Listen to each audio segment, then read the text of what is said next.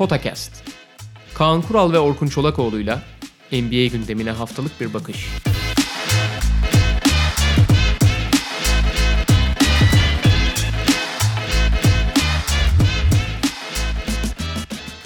Merhaba, Podcast'e hoş geldiniz. Kaan Kural'la birlikte yine karşınızdayız bir perşembe günü. Bugün biraz e, şu anda playoff yarışında çizgilerde yer alan takımları konuşacağız. İşte Batı'da ve Doğu'da 7, 8, 9, 10 gibi sıralarda yer alan takımları konuşacağız ki aslında bu sezonun öne çıkan noktalarından biri o seviyelerin NBA'de yani işte orta e, katman diyebilirsiniz ona beklentilerin hayli altında olması. Yani bilhassa Batı konferansında. Yani iki hafta öncesine kadar e, ligin ortasında dev bir yarık birer tane de köprü vardı. Hı hı. Yani ilk altışar takım çok iyiydi. Son sekizer takım çok, çok ciddi yani aralarında uçurum vardı 6 ile 8 arasında. Yedinci sırada da Brooklyn'e Oklahoma duruyordu. Fakat bu köprülerden biri öne biri arkaya gitti. Böylece direkt bir yarık oluştu. Yani gerçekten ligin ortasında dev bir yarık var. 13 tane takımla diğer 17 takım inanılmaz bir farklı ayrılıyor. Ama biz e, bu alttan toparlanmaya çalışan takımların hani daha iyi durumda gözüken ve daha sezonun şu son bölümünde çok daha iyi toparlanan takımları konuşalım dedik. Daha iyi ya da daha az kötü durumda. Bazısı daha iyi, Doğru. bazısı daha az kötü.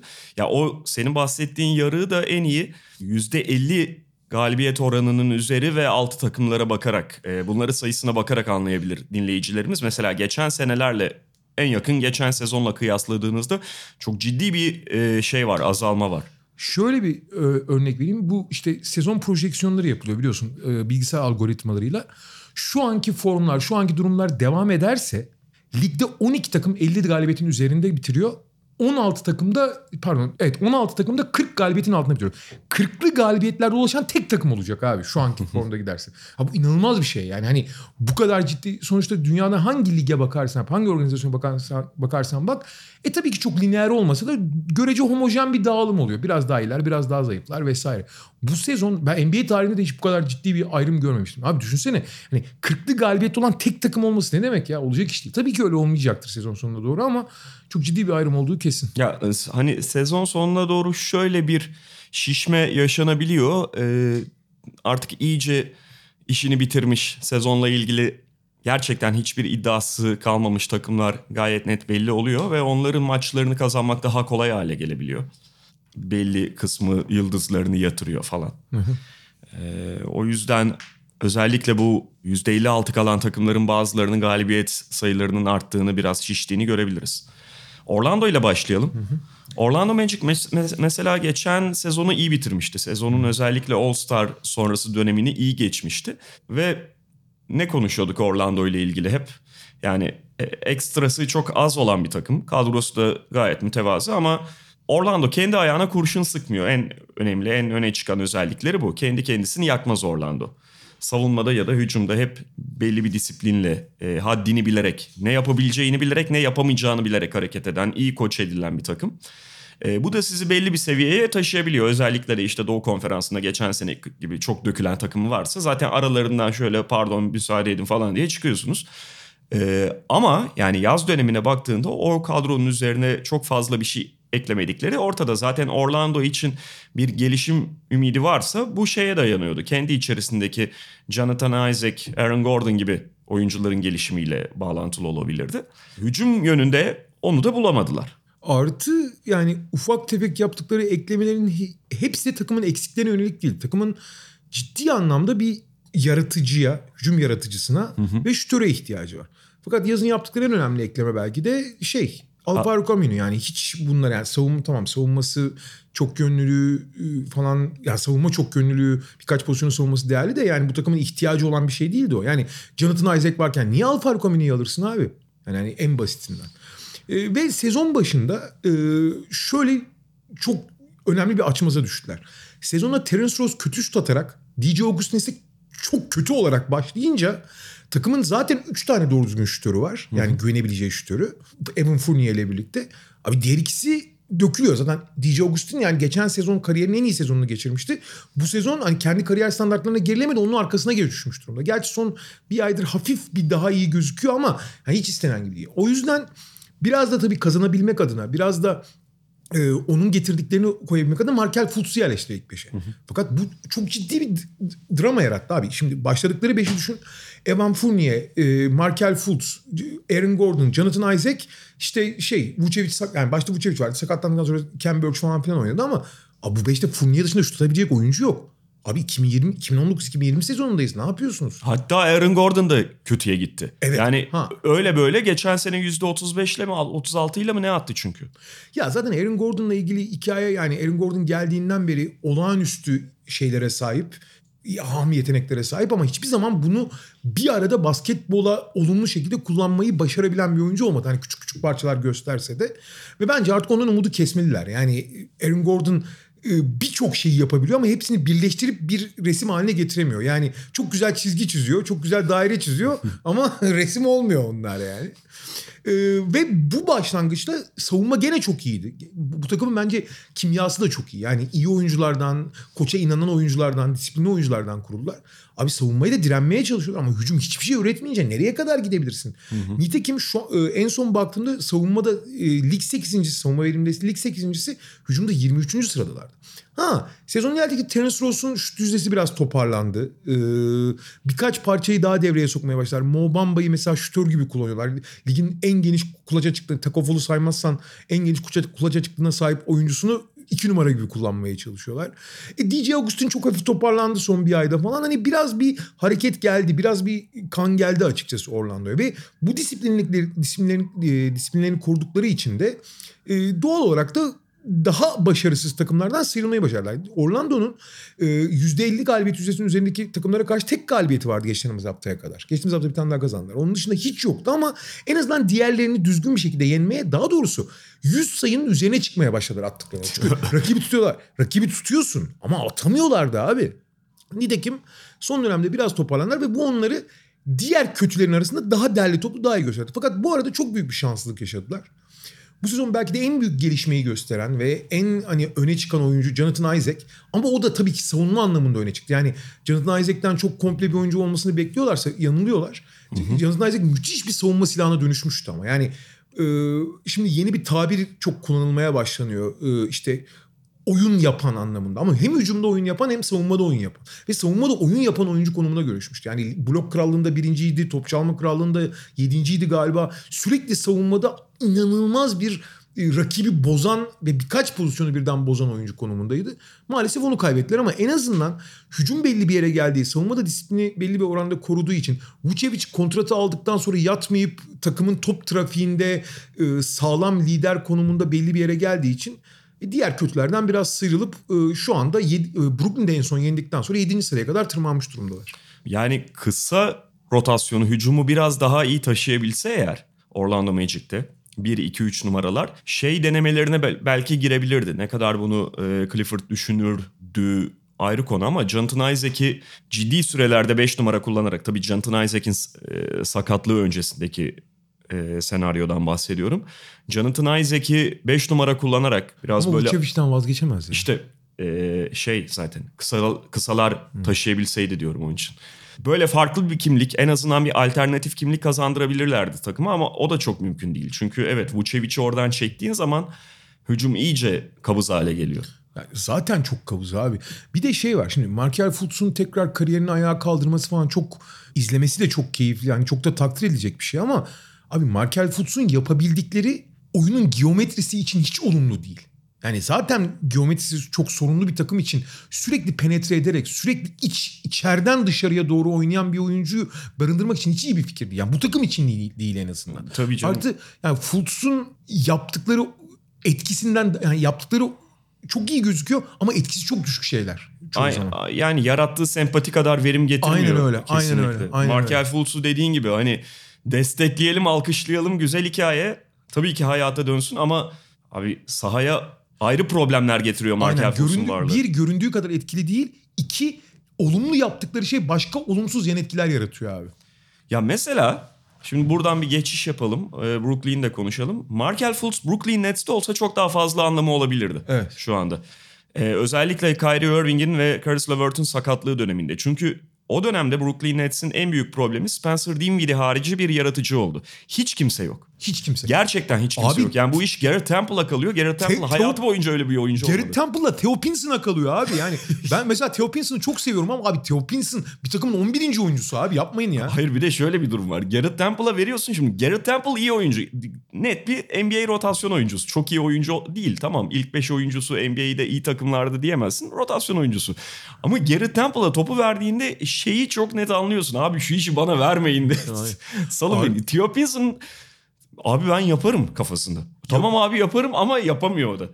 Yani elinden geleni yapıyor diyelim. Hani yapamıyor biraz çok acımasızlık oldu. Çünkü gerçekten elinden geleni yapıyor. Ama elinden gel Abi adım hıdır elinden gelimden gelen budur yani.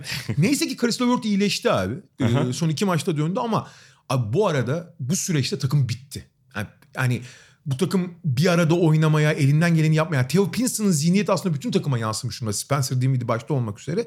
Fakat abi resmen hani overtaxed diye bir laf var ya hani abi bütün enerjileri bitti. Spencer Dinwiddie sahada yürüyecek hali kalmadı artık adeta. Karis Levert'ün dön- dönüşünü onların ne ta- ne kadar tazelenip ne kadar tekrar kendini bu, e, bulacağına bağlı olarak çok önemli soru işaretecek. Şimdi bir de rakipler çok hazır artık abi. Dinwiddie'nin sürekli penetre etmek istediğini bildikleri için ve Jarrett Allen'ın e, lob dışında herhangi bir şey üretemediği bildikleri için çok gömülerek oynuyorlar. Hiçbir şey üretememeye başladılar. Evet. Takım çok yorgun olduğu için şütörler çok kötü performans veriyor.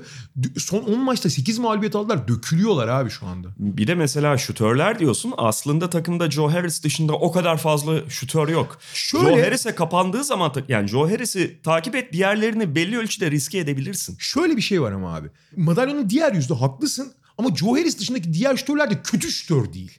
Sadece Değil. Ha, Orlando durumu değil. ha, ama o normalde vasat şütörler çok kötü attılar yorgunluktan ve Evet. üze- üzerlerindeki yük çok ağır geldiği için. Evet. Ve Brooklyn çok ciddi düşüşte. Ha şu avantajı var Brooklyn'in de tabii. Şimdi Kyrie Irving'in durumu falan çok uzadı. O belki bir tatsız durum oluşturuyor da. Ben şöyle şu ana kadar Kyrie Irving'in durumunu çok dikkatli ta yani yakından takip ediyorum. Yapılan açıklamalara falan bakınca abi Kyrie Irving'in bu sezon oynaması çok büyük sürpriz olur artık. Çok büyük sürpriz olur. Çünkü biliyorsun ilk ilk açıklandı 3-4 maç denmişti. Hı hı. Sonra 3-4 haftaya uzadı. Sonra bir ay daha uzadı. En son tekrar değerlendirmede kortizon aldı ve kortizondan iyi yanıt alınamazsa ameliyatı düşüneceklerini söyledi ve kortizondan iyi yanıt alınamadı. Şimdi ameliyat olup olmaması konuşuyor. Yani iyileşmek gibi herhangi bir ilerleme kaydetmiş değil Kyrie Irving. Şu avantajı var tabii Brooklyn'in. Arka taraf şey, pek tehdit eden cinsten değil. Yani Charlotte, Detroit, Chicago, Washington e, zaten Cleveland'a kadar da gitmeyelim. Ama dün konuşuyorduk galiba seninle. Yani Washington'ın mesela azımsanmayacak bir playoff ihtimali doğmuş durumda. Bu sezon yani Golden State'i bir kenara bırakıyorum özel durumundan dolayı. Sakatlıklardan en çok çeken takım abi Washington. Ve buna rağmen hala Hiç çekmeden önce de kötü takımdı. Düz kötü Evet evet takımdı düz yani. kötü takımdı yani. Ee, Charlotte, Detroit. Şimdi Detroit Pistons mesela onlar da Blake Griffin'e yavaş yavaş veda edecek. Yani şu anda resmi açıklanmadı ama Dün ameliyat oldu. Ame- hayır ameliyat oldu ama mesela sezonu kapattı demediler henüz ama onun dönemeyeceği belli. Valla ben ilk 4 maçı seyrettikten sonra 3 aydan önce kendine gelemez dedim en iyi senaryoda. Hatta sen takas ettin Tabii fantezi. fanteziye direkt takas etme. Yürüyemiyordu abi. Ayağını sürüye sürüye. Yani tek ben tek bacağının üstüne koşu yürüyordu yani. Ee, ve Detroit'in şöyle basit bir problemi var.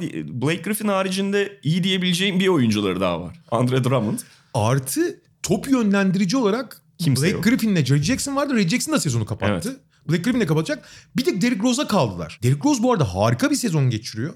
Ama abi Derrick Rose'da 25 dakikanın üzerinde oynatmaları yani oynatamıyorlar, oynatmıyorsun. Ee, şey söylediğine e, sağlık ekibi izin vermiyor zaten. Hatta hem öyle hem de Derrick Rose zaten artık top yönlendiriciden ziyade bir bench skoreri En azından oyun yaptığı için, oyun yaptığı için hücuma bir enerji katıyor. Bu arada e, Detroit yıllardır çok zorlandığı şütör pozisyonlarına bir iki tane iyi isim buldu. Yani Langston Galloway olsun, Luke Kennard olsun bu sezon iyi sezonlar geçiriyorlar yanlış anlaşılmasın. E Bruce Brown eklendi falan hani onlar biraz şütör bulabilmiş durumdalar. Ama abi oyun yapacak oyuncu olmadıktan sonra o şütörler ne yapsın yani? Yani şutöre şutu hazırlayacak birisi lazım. O yok. Ee, Langston Galloway, işte Luke Kennard dediğin gibi Tony Snell. Aman abi. Doumbouya şimdi Blake Griffin'in yerini Aa. aldı 4 numarada. bu arada iyi başladı Sekou Doumbouya. Evet o iyi başladı. O zaten G League'de biraz sinyal veriyordu. Ama yani Sekou Doumbouya tabii değerlendirirken Sekou Doumbouyadan beklentiler ölçüsünde değerlendiriyoruz. bir çaylak unutmamak lazım. Abi şöyle ligin kağıt üzerindeki en zayıf kadrosu Charlotte sadece derli toplu bir arada oynayarak haddini bilerek oynadığı için en ciddi tehdit konumunda 7-8 pozisyonda ya. İki tane de her gün olmasa da arada bir de olsa e, bir şeyler üretebilen, rakip savunmanın dengesini bozabilen, rakip savunmayı çalkalayabilen guardları var. Graham ve Rozier. Yani bu zaten mesela direkt iki kafa önüne koyuyor Pistons.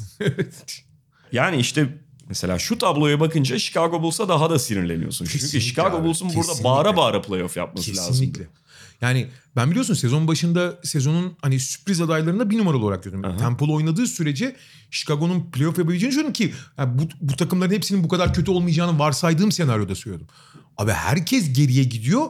Chicago da geriye gidiyor abi. Bu nasıl bir şey ya matematik yani anlamak mümkün değil yani. Ve yani arada bir böyle ufak sinyaller verir, ufak bir toparlanma emaresi gösterir gibi oluyorlar. Hemen geriye doğru tekrar. Bu arada şeyi de biliyor musun? Cleaning the Glass'ta şeyi çıkarmışlar. Rakiplerin atış kullandığı bölgeler ve oradan e, normal standartlardaki beklenti yüzdeleri ve gerçekleşen yüzdeler. Yani takımların şut şansı dediğimiz şey. Aha. Aynı şutları veriyorsun. İşte atıyorum Indiana'ya karşı %42 ile oynuyorlar. Bilmem takıma karşı %41 ile bilmem takıma %45 ile. Abi Chicago açık ara ligin en yüksek şut şansına sahip olan takımı. Buna rağmen bu sayede de zaten savunma verimliliğinde 7. sıraya kadar tırmandılar. O kadar iyi bir savunmaları olmamasına rağmen. Ama şut şansı açısından ligin açık ara en iyi takımı. Buna rağmen bu sıradalar abi. Şey diyecek halleri de yok yani. Ulan nokta noktalar amma soktular. Aynen. Onu diyecek halleri yok. Yani. Ulan millet o kadar kaçırdı hala buradasınız be abi. ya en son Rick Carlisle şey dedi ya Dallas Chicago maçından sonra çok güldüm ona. İşte biraz böyle belki Rick Carlisle da koç birliği başkanı olduğu için NBA'de zor durumdaki meslektaşlarından biri olan Jim Boylan'ı savunma refleksiyle hareket etti gibime geliyor ama yani diline dökül dilinden dökülen Jim Boylan'ı savunan değil aslında Jim Boylan'ı daha da böyle e, ortaya atan bir demeç oldu. Şey dedi Chicago için. Türkçe'ye çevirerek şöyle söyleyebiliriz. Ligde en böyle kendini zorlayarak, mücadele ederek oynayan takım dedi. Ee, Mücadele etmiş hali buysa etmemiş. Mücadele eden hali buysa yani çünkü Jim Boylan'ın genelde şikayet ettiği, sürekli demeye getirdiği şey oyuncuların sabote ettiği, sattığı, e, yeteri kadar mücadele etmediği falan. Ay, ay. Yazık oldu Jim Boylan'a. Burada değinmek istediğim bir takım daha var mı bilmiyorum. Yani artık Yok. Cleveland, New York Yok falan iler- onlar aşağıda kalıyor zaten. Ya yok zaten biliyorsun ligin bitmesine bir, bir buçuk ay kala hani devreden çıkan takımları ayrı konuşuyoruz. Şu anda o kadar üstüne gitmeye gerek yok. Ya Cleveland, Atlanta ve New York'un nesini konuşacağız abi zaten. E, Batı konferansında Oklahoma City'den alacağız tabii.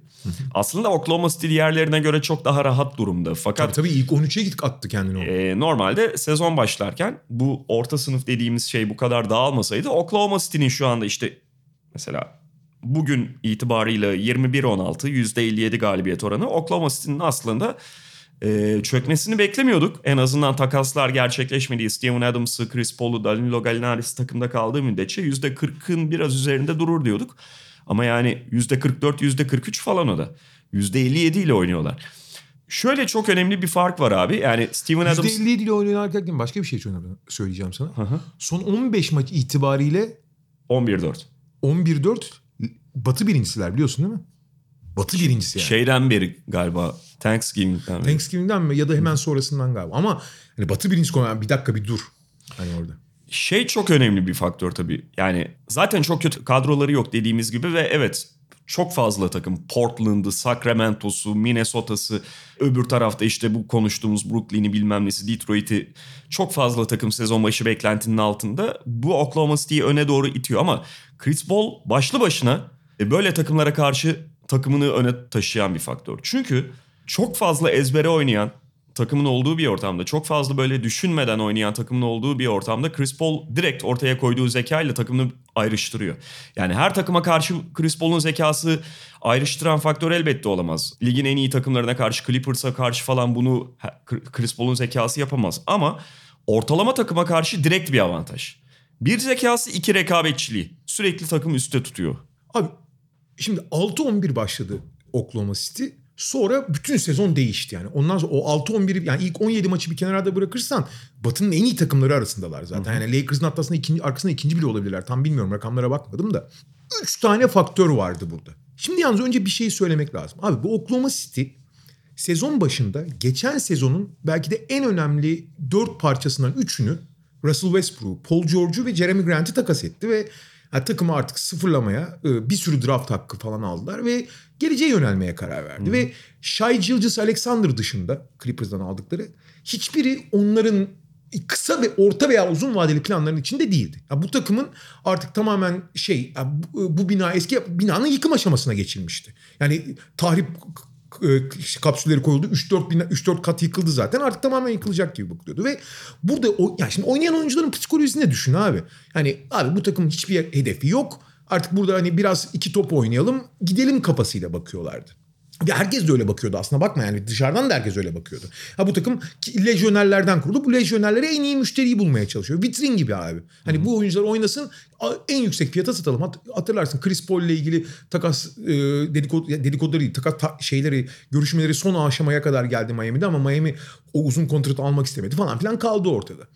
Ve herkesin beklentisi işte en öncelikli olarak Danilo Gallinari'nin çünkü kontratı bu sezon bittiği için ve hemen hemen her takıma yarar sağlayabildiği için en kısa sürede takas olması. Daha sonra da yüksek kontratlı hala belli değeri olsa da o kontratların karşılığını verip vermeyeceği soru işareti olan e, Steven Adams ve Chris Paul'un takas edilmesiydi. Fakat abi böyle başladıktan sonra sezon o kadar dağınıklıkla vesaire 6-11'e geldik. Yani çok da şaşırtıcı değil abi. Amaçsız bir takım niye kazanmaya odaklanır? Fakat 3 tane şey oldu abi. Birincisi sezona çok formsuz, çok kötü giren Steven Adams sezon ilerledikçe kendine geldi. Bu en azından savunmanın ortasında sağlam bir dayanak yani sırtını dayayabileceğin bir çınar elde etmektir. Yani çünkü abi savunmayı belli bir kurguya oturtmadan yani hiçbir pek bir kurgu şey kuramaz. Temelin ilk parçalarından biri olmalı. Birincisi o. Steven Adams zaten çok iyi bir profesyonel falandır ama formla ilgili formsuz da adam sezon başında. İkincisi abi ki bence en önemlisi senin söylediğin konu, senin söylediğin konunun altını çizeceğim. Abi Chris Paul öyle psikopat ki yani hakikaten dünyanın en rahatsız karakteri olduğu için abi adam ya biz burada zaten şey e, süre dolduruyoruz işte kart basıyoruz. Yani mem- memur kafasına asla giremiyor abi. Hı hı. Sezona biraz o da zaten çok çok iyi başlamamıştı. Geçen sonunda iyi bitirmedi zaten. Fakat sezon ilerledikçe abi herif duramadığı için yerinde iç içine sığmadığı için ulan ben gösteririm lan deyip bu takımın lideri olmaya karar verdi. Ve abi bunu daha iyi çünkü e, programlarda falan çok konuştuk. NBA'de şu anda bir lidere sahip olmak çok önemli. Çünkü lider gerektiği yerde sorumlu alıyor. Fakat diğer zamanlarda da herkesin doğru yolda olmasını sağlıyor. Herkesin en verimli şekilde kullanılmasını sağlıyor. Bu Shai Gilgis Alexander'ından Abdelnader'ine, Darius Bezlis'inden Steven Adams'ına kadar geçerli. Ve böyle bir kişi direksiyonda olduğu zaman Abi 3 seviye falan atlıyorsun. Senin söylediğin oyun zekası falan. Artı maç sonundaki rekabetçiliği ve bitiriciliğiyle maç sonlarında çok önemli. Bir üçüncü önemli nokta abi. Billy Donovan yaklaşık bir 15 maç falan önce şey riskine girmeye, daha doğrusu risk mi dersin ona, o vizyon mu dersin, cesaret mi dersin, hepsinin belki de toplamı dersin. Abi bu takımın en etkili 3 oyuncusunun yani yaratıcı anlamda konuşuyorum. 3 gardı olduğunu gördü. Shai Gilgis Alexander, Chris Paul ve Dennis Schroeder. Fakat şöyle bir sorun var abi. Shai Gilgis Alexander zaten ikinci senesinde oyuncu çok ince bir oyuncu. Topu elinde isteyen bir oyuncu çoğu zaman. Chris Paul zaten topu kimseye vermeyen bir oyuncu. E Dennis Schroeder de öyle. İkisi, artık Chris Paul ile Dennis Schroeder çok küçük. Gilgis Alexander de çok ince. Ya bu yapıyla sahada duramazsın abi normal şartlarda. En azından bizim bildiğimiz e, e, genel geçer kurallarla duramaz. Abi bunlarla aynı anda sahada olabilir miyim dedi. Abi bunlar aynı anda sahada oldu. Çünkü şöyle bir şey oldu. Abi Chris Paul hala direksiyonda. Fakat Chris Paul eskisi kadar atlet olduğu, eskisi kadar delici olmadığı için Schroeder'in en iyi yaptığı şey ne abi? Schroeder NBA'nin en iyi delicilerinden biri ama çok kötü bir karar verici. Abi karar verme işlerini Chris Paul, delme işlerini Dennis Schroeder almaya. Bitiricilik işlerini de tecrübesizliğinden ve eksik şeyinden dolayı Shai Alexander da o işlerden alıp onu da bitirici rolüne koyduğu zaman Abi bir anda inanılmaz yaratıcı bir takıma dönüştüler. Savunmada rekabetçilikleri, yardımlaşmaları, Steven Adams'ın bekçiliği falan sayesinde savunma da o kadar düşmedi. Ve abi son çeyreklerde abi ligin son 20 maç itibariyle son çeyrek net ratingleri artı 7.5 mu ne ya? Hı hı. Son çeyreklerde 7.5 sayı fark atıyorlar abi rakip takıma. Çünkü yaratıcılık sonsuz bu üçlüde Savunmada da çok geri düşmediğin zaman gerçekten çok büyük fark yaratıyor. Hele maçın kritik anlarında sürekli alternatif üretebiliyorsun. Oraya bir ekleme yapacağım. Son çeyreklerdeki etkinliğiyle ilgili. İşte sen söyledin o üçünün birleşimi zaten birbirini çok iyi tamamlıyor. Chris Paul'un liderliği, e, Gilgis Alexander'ın bitirişi, Schroeder'ın deliciliği. Bir de Chris Paul ve Shea Gilgis Alexander özelinde iyi orta mesafeciler bunlar. Evet. Yani bilhassa Chris Paul zaten... Evet tillahı. Tillahı tillahı. Sağ orta e, şey sağ çapraz orta mesafe. Şimdi bugünün NBA'inde rakip savunmaların en az hazırlıklı olduğu şey orta mesafe. Yani hep konuşuluyor işte orta mesafeyi ver. Yani genel planlar bunun üzerine yapılıyor. Orta mesafeyi ver derken oradan atsınlar diye değil belki ama 3 sayıyı ve pot altını kapatmak özellikle köşe üçlüklerini kapatmak daha değerli. Abi zayıf olduğu noktalardan birçok savunmanın zayıf olduğu noktadan vurabiliyor Chris Paul e, liderliğinde özellikle Oklahoma City Thunder. Sıkışan maçlarda orta mesafe atabilen takımlar her zaman bir adım mesela daha avantajlı. Kawhi Leonard'ı en özel kılan şeylerden biri o Aynen zaten. Ee, tabii önümüzdeki bir ay şimdi 6 Şubat'a kadar takas dönemi devam ederken ne olacak bilmiyorum. Ben özellikle Galinari'nin kalma ihtimali yok gibi görüyorum. Yani Steven Adams ve Chris Paul kalır mı? Onlara müşteri çıkar mı? Emin değilim. Çok kolay gözükmüyor. Ee, çünkü onları almak isteyecek oyuncu takımların da fazla hamle avantajı yok. 2-3 yani 3-4 takımın takaslara girmek lazım e, şeyleri maaşları dengelemek için falan ama abi Galinari'nin gitme ihtimali çok yüksek. Biten bir kontrat olduğu için ve şeyde sat- satmaya çalıştığı için bu da tabii çok ağır darbe olur. Çünkü yani onu gerçekten kompanse edemezler kolay kolay. Galinari çünkü hem savunmada hem hücumda çok güzel yani çok net bir parça oluyordu. Ee, bakalım ne olacak ama şu anki görüntüyle inanılmaz keyif verdikleri de kesin bu arada yani. Net. Ee, San Antonio toparlandı. Toparlandı. Ve San Antonio'nun toparlanışını Bu arada Or- Orkun, irdelersiniz. Orkun, Çolakoğlu reçetesini kullanmanın ödülü diyebiliriz. Podcast yıllardır zaten Amerika'da da dinlenen bir program. Yani ya. Amerika'da basketbola yön veren program. Potake şey e, Popo, Potakes diyorum. Popovic abim iki kadeh şarap eşliğinde bizi de dinledikten sonra sezon çevirdi. Aynen öyle. Ne oldu abi? Son 6 maç mı 7 maç önce mi ne? Lamarcus Aldridge'e vahiy indi. Ya vahiy indi demiyoruz. Podcast dinledikten sonra Dinledim. Popovic kendisine yollamış. Tabii. Cep telefonundan. Şut at güzel kardeşim. Şut at güzel. Kardeşim bak şut atıyorsun. Bir adım geriden at demiş. Bu podcast'te söylüyorlar bunu. Ben söylüyorum dinlemiyorsun. Bak Orkun Çolakoğlu söylüyor. Sen ondan dinle. Lamarcus Aldridge de Potakes ne demiş ona? Abi son 8 maç mı? 9 34'te 19 muydu? Neydi 3 sayı isabeti? ya? şey abi şimdi bu sabah Celtics maçında 5'te 1 attı ama onun öncesinde yanlış hatırlamıyorsam 30'da 19 olması lazım. 34'te 19 diye aklımda. 34 Olabilir. yani 34'te 19 da çok park- iyi. Ya inanılmaz. Bir kere atıyor abi her şeyden önce. Yani inanılmaz yüzdeyle atması tabii ki çok önemli ama atmaya başladı abi. Bu bir anda geometriyi değiştiriyor. Aynen. Ufak bir ekleme yapayım ona. Orada en büyük değişimi yaşayan Lamarcus Aldridge ama dikkat ettiysen Dijon Murray de biraz attı arada. Evet abi. Ee, mesela bu sabah yine hiç denemedi ama Dijon Murray de o arada kendi standartlarına göre çok daha fazla attı ve isabetli attı. Senin söylediğin gibi şimdi bir buçuk oyuncu bile zaten bu gelişimi yaşadığında bütün geometri değişiyor. Hadi sen ona iki de iki oyuncu demek sahadaki oyuncuların yüzde kırkı zaten abi. %40'ı demek. Peki bunun Demar DeRozan etkisine E ona, Çok daha ha, fazla ona alan da kalıyor. alan açılıyor. aynen öyle. E Zaten diğerleri de bu arada hadi şey işte orada Forbes'u kullanıyor. Öbür tarafta da Lyles'ı kullandığında bunlar da dışarıya çıkabilen oyuncular. Başka etkinlikleri ayrı bir tartışma konusu ama bir anda içeriye tıkanan bir takımdan açılabilen bir takım oluyorsun. Buradan bir hücum ritmi devşirdiler. Bir hücum ritmi kazandılar ve bir anda San Antonio tabii ki üst düzey takıma dönüşmedi. Ama bundan 15 gün öncesine gö- göre çok daha iyi durumdalar. Ve arda arda hem Milwaukee hem Boston'ı yendiler abi. Evet. Yani Milwaukee ile ba- NBA birincisi ve NBA üçüncüsünü yendiler arda arda. Ee, bu arada yalnız Popovic'in özellikle sezonun genelinde çok eleştirildiği bir konu vardı. Abi tamam hani hikmetinden sual olunmaz Popovic hocamın. İşte üç sayıyı sevmiyor denebilir. Kendi stilinde oynayabilir. Fakat abi çok basit bir şey. Babacım verim vermeyen oyuncularda niye ısrar ediyorsun ya? Abi şimdi Bryn Forbes'u sahaya açmak için yani şu tehdit olarak... Abi Bryn Forbes bir kere o tehdit dışında çok az şey yapıyor. Savunmada büyük zaaf veriyor. Zaten takımın en büyük sorunu hücumdan çok savunma. Yani hücumdan bahsettik ama hücum aslında çok çok kötü değildi. Vasatın altındaydı sadece. Abi savunma yerlerde sürüyor. Çünkü Lamarcus Aldridge'in olduğu bir takımla savunma yapmana zaten imkan yok. Bir de yanına Trey Lyles'ı bir de Bryn Forbes'u koyduğun zaman abi hiç savunma savunma olamıyordu. Şimdi Bryn Forbes zaten çok az şey veriyor. Çok da iyi şut atmıyorken onun yerine Derek White'ı niye kullanmıyor diye çok eleştiriliyordu. Abi Derek White Dejounte Murray olsa en azından savunmanın ilk hattı çok dirençli olduğu için Lamarcus Aldridge'in sa- zaaflarını bir miktar kapatırsın. Oraya gitmeleri zorlaşır. İkincisi abi Trey Lyles çok az şey veriyor. Rudy Gay de bu kadar formdayken niye Rudy Gay kullanıp daha kısa beşlerle daha hareketli savunmuyor? Üçüncüsü de hani sahada tamamen negatif etki yaratan yani Bryn Forbes'da Trey Lyles'ın bile ötesinde negatif etki yaratan Marco Bellin'e niye niye süre, süre veriyorsun?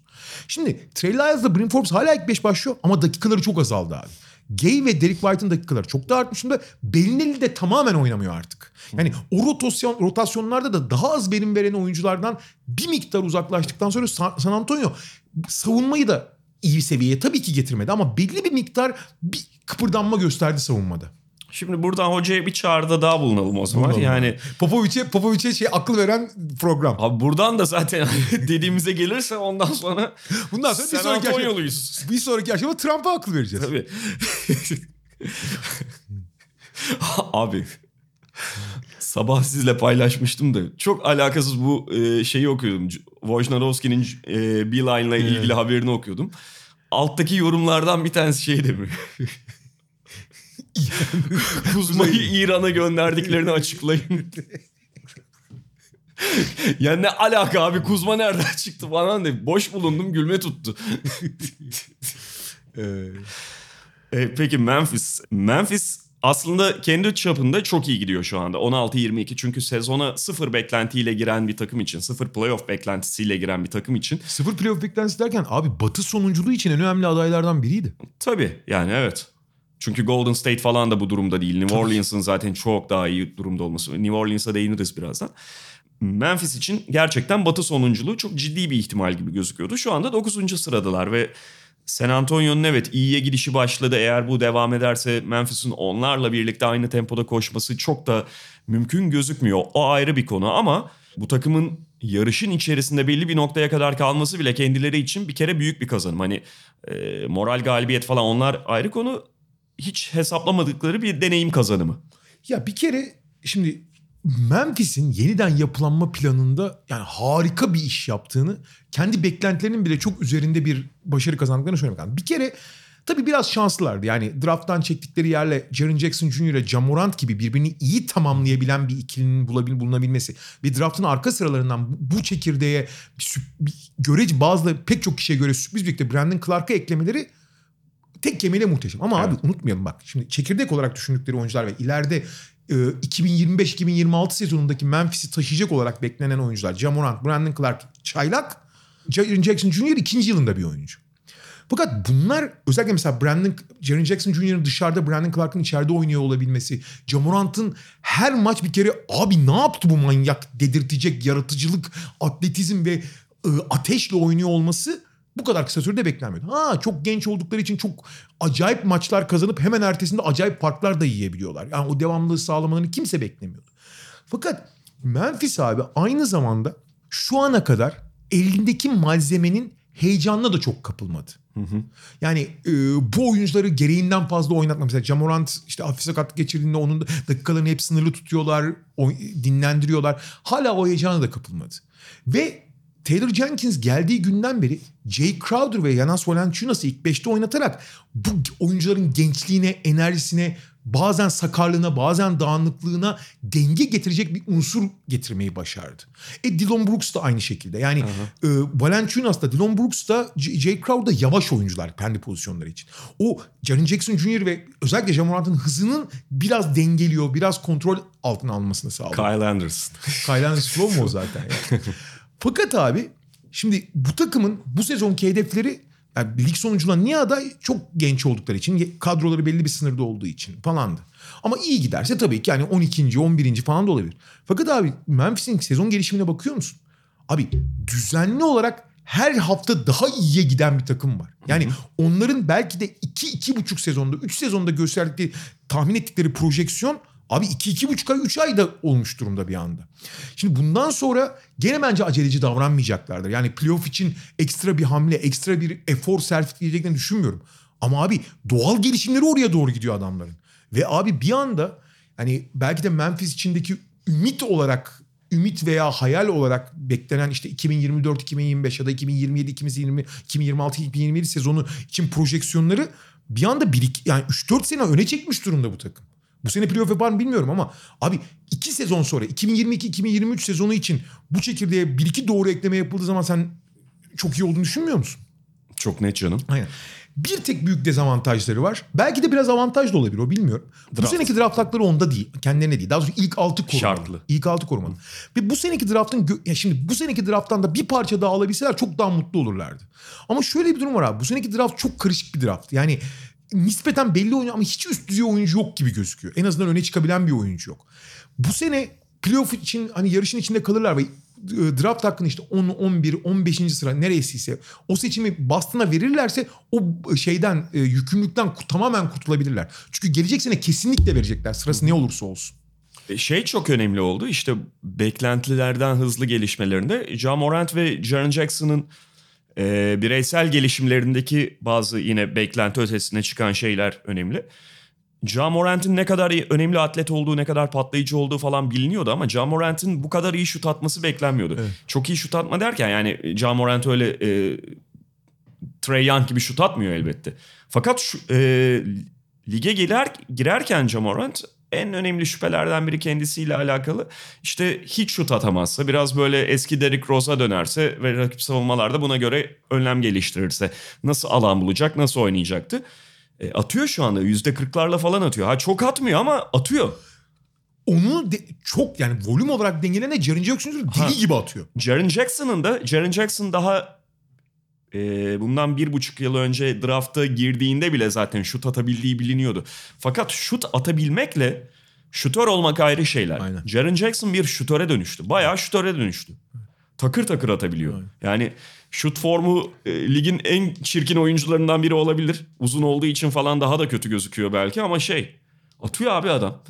Ve ya hakikaten Sacramento Kings'in bu arada aklıma geldikçe çıldırıyorum. Jaren Jackson'ı seçmemesi katliam. Hani bak Doncic'i falan bıraktım. Hep şey muhabbeti yapılıyor ya işte Divac Doncic'in babasından ürktü bilmem ne öyle böyle. Hadi onu bıraktım. Jaren Jackson'ı seçmemesi inanılmaz bir olay Sacramento Kings'in ya. Aynen öyle. Aynen öyle. E, Ve ve tabii Brandon Clark'ın da oraya kalması. Evet. Ya Brandon Clark'la ilgili oraya kalmasındaki en önemli etken 23 yaşında olması Brandon Clark'ın. Kolejde böyle 4 yıl geçiren bir senede redshirt falan oyuncu olan oyuncu o redshirt olmuş muydu hatırlamıyorum da yani fazla kalan işte yaşlı tırnak içinde çaylak olan oyunculardan bazen takımlar gereksiz kaçabiliyor. Halbuki öyle bakmamak lazım. Bazı oyuncular 4 sene kolejde kalıyor biraz unutuluyor ama hazır gelmeyen birçok oyuncudan çok daha iyi durumda oluyorlar aslında. Tim Duncan var abi iyi topçuydu. Ya hadi o şey tamam. Ya, dalga geçiyorum. o 4 sene miydi bu arada? 4 sene. 4 sene. Tam abi. 4 kalmış Tam mı? 4 kaldı abi. Helal olsun okumuş. Okumuş çocuk. Peki ya bunun aşağısında tabii Portland, Sacramento onları da konuşacağız. Bir de New Orleans'ı belki öne çıkarabiliriz. Çünkü New Orleans her ne kadar bunların en aşağısında kalan yani e, Golden State'in bir üstündeki takım olsa da New Orleans en ivmeli gelen takım. Hatta Çünkü- onları konuşalım yani istersen. Aynen Portland, direkt onları Sacramento'nun. konuşalım. Portland'da Sacramento'yu istersen daha sonraya bırakırız hani takımların gidişatına göre. Abi New Orleans'la ilgili olarak şöyle bir durum var. Abi son 8 maçta 6 galibiyet aldılar. Yenildikleri 2 maçta sonuna kadar getirdikleri Lakers ve Utah maçları. Çok hani Lakers zaten batı birincisi Utah da çok formda. Yani New Orleans abi başka bir kimliğe büründü. Bir kere şuna iyi anlam lazım. New Orleans sezon başından beri Zion Williamson'dan bağımsız olarak sakatlıklardan en çok çeken takımdı. Yani Josh Hart, Lonzo Ball, Brandon Ingram, Derek Favors ya bütün ana parçalar sakatlık problemi yaşadılar. J.J. Redick dışındaki bütün ana parçalar sakatlık problemi yaşadılar. Şimdi nihayet Zion Williamson hariç herkes sağlığına kavuştu ve en önemlisi abi bu takım hiç savunma yapamıyordu. Derek Favors hala yüzde yüz değil belki ama biraz kendine gelince o savunmanın temel direğini bulmuş oldular. Ha e, Alvin Gentry tuhaf bir şekilde savunma olmuyor diye mücadele ediyor diye Kendrick Williams'ı oynatıyordu. O sevdadan vazgeçip en iyi oyuncularını oynatıp onların savunmasından verim almaya başladı ki Lonzo şimdi önde Lonzo arkada Derek Favors olunca zaten bir savunma kurgusu yerleştiriyorsun. Drew Holiday de biraz yani Ha. oynuyorken şey e, kendine gelince savunmada. Sezon başında işler kötü giderken Drew Holiday çok eleştirildi ve çok haklı. Yani bu takımın lideriysen abi, veteranıysan bir örnek ol. Tam tersine abi takımdan beter umursamak. Serdi evet. Evet. Fakat takım toparlanınca, savunma kurgusu olunca o da tekrar oyuna dahil oldu. Yani Chris Paul'un yaptığını yapamadı o. İşler kötü giderken toparlamaya değil, takım nasıl gidiyorsa ona uymaya karar verdi. O da işin içine girince abi Lonzo, Drew önde, e, arkada Derek Favors. O zaman Brandon Ingram'ın veya işte J.J. Redick'in veya diğer parça kimse onun yarattığı görece savunma zaaflarını o kadar hissetmemeye başladılar. Ki Brandon da çok uzun bir oyuncu olduğu için o kadar da zaaf yaratmıyor aslında. J.J. Redick biraz yaratıyor ama o da disiplinlidir en azından. E şimdi savunma belli bir seviyeye gelince belli bir istikrar kazanınca abi hücumda da Brandon Ingram yılın en çok gelişme kaydeden oyuncunu ödülünü aday olup gerçekten onun için öngörülen Kevin Durant light şeyine seviyesine çıkmış durumda şu anda. Hani e, en büyük sorunlarından biri az ve çok yüzdesiz üçlük atmasıydı. Bu sezon abi 6 denemede %40'la üçlük atıyor zaten. Resmen Kevin Durant light oldu yani bir taraftan. Ve serbest atış da çok kötüydü onun. Onu da toparladı. Onu da toparladı. E, bunun yanında işte J.J. Redick gibi bir nokta şutörüm var. E, Lonzo Ball gibi bir tamam hala bir, bir takım şeyler yani bir elit seviyeye gelmesi için biraz daha oynaması ve e, özgüven de kazanması lazım. E o topu iyi dağıtıyor. Artı hem Brandon Ingram'a hem Lonzo Ball'a herkes şeyden bahsediyor. New Orleans abi Chip Engelund'la birlikte tüm NBA'de en çok saygı gösterilen şut koçuna sahip. Chris Finch miydi adı? Chris Finch olması lazım. Yani Chip Engelund biliyorsun San Antonio'nun şut koçudur. Chris Finch asistan değil mi şey? İngiltere'de falan da çalışıyor. Bir şey Finch ama Chris olmasın ya. Unuttum adını. Neyse. En çok saygı duyulan şut koçu. Abi Brandon Ingram'ın şutunu da düzeltti. Dikkat edersen dirseğini daha önde, daha arkada tutuyor. Evet, evet. Brandon Ingram. Lonzo Ball'un şutunu baştan yarattı zaten. O yandan karpuz çevirerek atan Lonzo Ball hala yüzde yüz değil ama çok daha dengeli atıyor ve abi Lonzo Ball deli gibi atmaya başladı bu arada. Bazen işte 13'te 7 attığı bir maç var. Geçen gün 6'da 0 atmış ama önemli değil abi. Hiç atmaktan çekinmiyor artık. Çünkü özgüveni gelmiş. E bir anda abi sahanın geometrisi oturuyor. Savunma oturuyor. Ve abi en büyük haber abi Zion Williamson'ın e, bir hafta ila 15 gün içinde sahalara dönmesi bekleniyor. Hah ondan bahsedelim. Şimdi tabii ki Zion Williamson'ın dönmesi güzel bir şey ama Zion Williamson döndüğü anda şu anda iyi gitmekte olan takımı otomatikman bir kademe iki kademe daha yukarıya çıkarmayabilir. Hatta bir ritim bozukluğuna sebep olur. Nereye koyacaksın abi? Çünkü senin o bahsettiğin az önce bahsettiğin e, oturmuş haldeki geometriyi biraz bozacak. Bozacak. Yani Brandon Ingram'ın özellikle mesela e, şu anki veriminde en önemli faktörlerden biri bir Zion Williamson sorunu olmaması tırnak içinde sorun diyelim olmaması New Orleans'ın. Zion Williamson'ı nereye koyacaksın? 5 numaraya koyabilecek misin direkt olarak? Zor. Zion Williamson'ı 5 numarayla birlikte oynattığında biraz daha tıkanıyor olacak. Bu Brandon Ingram gibi topla çok etkili gidebilen, boyalı bölgeye kendini her durumda atabilen ve orada uzunluğuyla fark yaratan bir oyuncunun kanallarının önündeki boşlukların daha tıkalı hale gelmesine sebep olacak. E keza guardların da Aynen. e, Şimdi o, o yüzden işte Zion Williamson'ı dönmesi tabii ki güzel New Orleans için. Ama bu ivmenin bir anda kesildiğini hatta belki New Orleans'ın hafif aşağı gittiğini görebiliriz. Ama gerek şimdi Derek Favors'ın da dakikalarına dikkat ediyorlar. Zion Williams'ın da dakikalarına dikkat edecekler. Hı. Yani ikisini de yaklaşık 25-26 dakika işte 30'un biraz altında oynatmayı düşünürsen abi ayrı ayrı Zion Williams'ın ideal senaryo 5. Yani 4 şütörün etrafında Zion gibi devrilen bir oyuncunun ne kadar yapabileceğini düşünebiliyor musun? Ha tabii ki işin savunma tarafında çok zorlanacaktır. O kadar yıpratmak da istemeyebilirsin ayrı konu. Ama iler yani bu sezonun ötesindeki projeksiyonlara baktığın zaman Zion için ideal pozisyon her zaman 5 olacak zaten. Evet. Ve onun ön hazırlıklarını şu anda kıs- kısıtlı dakikalarda, kısıtlı rollerde yapabilirse Alvin Gentry eğer Derek Favors'ın yanına 4 numaraya koyarsa abi şu anda elde ettiği şeyi senin ben de aynı seninle aynı fikirdeyim kaybeder bence. Fakat onu eğer gerçekten işte 25 dakika oynat, yani 25-27 dakikalar oynatacağını varsayıyorum ben. Onun çok büyük bölümünü yani %80'ini 90'ı 20 dak- üstündeki dakika 5 numarada oynatırsa şeyin oturduğu bölümde Derek Favors'ın işte o zaman abi New Orleans'ın asıl potansiyelini görebiliriz. Ya da mesela Ingram'la Zion Williamson'ın dakikalarını mümkün olduğunca ayrı tutarak. Derek Williams pardon Derek Favors, Zion Williamson ve Brandon Ingram'ın aynı anda sahada olmaması lazım. Evet. Yani üçünün birden Evet. ya da olacaksa da çok az olması Aynen. lazım. Mümkün olduğunca fazla Lonzo Ball, Zion Williamson'ı aynı anda sahada Evet. tutmak lazım. Yani çok beslenir Lonzo Ball'un pasörlüğünden ve tempo arttırıcı oyunundan. Bu arada abi yani şu anda işleri iyi gidiyor. Herkes de işte New Orleans'ı övüyor. Hakkı hak ediyorlardı. Ama abi Alvin Gentry'nin de bu Çok sezon kötü. başından beri yaptıkları yani ya zaten yıllarca ama bu sezon abi Lonzo'yu sağlıklıyken oynatmıyordu abi. ikinci iki numara falan oynatıyordu ya. Ki- Yani ilk beşe alınmadı. Jrue de bir numarayı sevmiyor tamam mı? Fakat abi takım mücadele etmiyor. Kenry Williams koymuş. Lonzo kenardan geliyor. Abi ke- yani o kadar bariz ki Kenry Williams'la Lonzo'nun yerini değiştir. Herkes çok mutlu olacak. Jrue de çok mutlu olacak. Lonzo da çok mutlu olacak. Çok da verimli. Bir anda o değişiklikten sonra takım 3 basamak falan yukarı atladı abi. Ya çok tuhaf rotasyonlar yaptı Çok ya. ya. Mor'u kenarda tutmalar bilmem Aynen. neler. Sonra mesela se- her zaman verebilecekleri çok belli olan ama onu mutlaka veren Etuan Moore hiç kullanmıyordu. Şimdi kullanmaya başladı tekrar yani. Ve abi veriyor zaten vereceği şeyi Etuan Moore. Çok geriye düşmüşlerdi. 8. sırayı yakalamaları zor ama en hızlı giden takım konumundalar şu anda belki de. Bitirelim burada. Portland'ı, Sacramento'yu zaten daha sonra konuşuruz. yani Portland'la ilgili son bir şey söyleyelim. Yarışın içindeler de kafalar çok şey değil. Kafalar yarışın içinde değil. En azından büyük kısmı. Aynen öyle. Yani geçen gün bu arada Carmelo Anthony muazzam bir maç oynadı tekrar. Yani Aha. bir iki tane iyi maçı var sene ama belki de sezonun en iyi maçını oynadı. Yani şey maçını tek başına kazandı demeyeceğim ama hani Toronto maçını kazanmasının kesinlikle açık ara en önemli sebebiydi. Son sa- saniye basketinden bahsetmiyorum. Ama e, onların problemlerinden, Sacramento problemlerinden uzun uzun bahsederiz abi. Evet. Ee, bugünlük bu kadar diyoruz Potakest'te. Tekrar görüşmek üzere. Hoşçakalın. Hoşçakalın.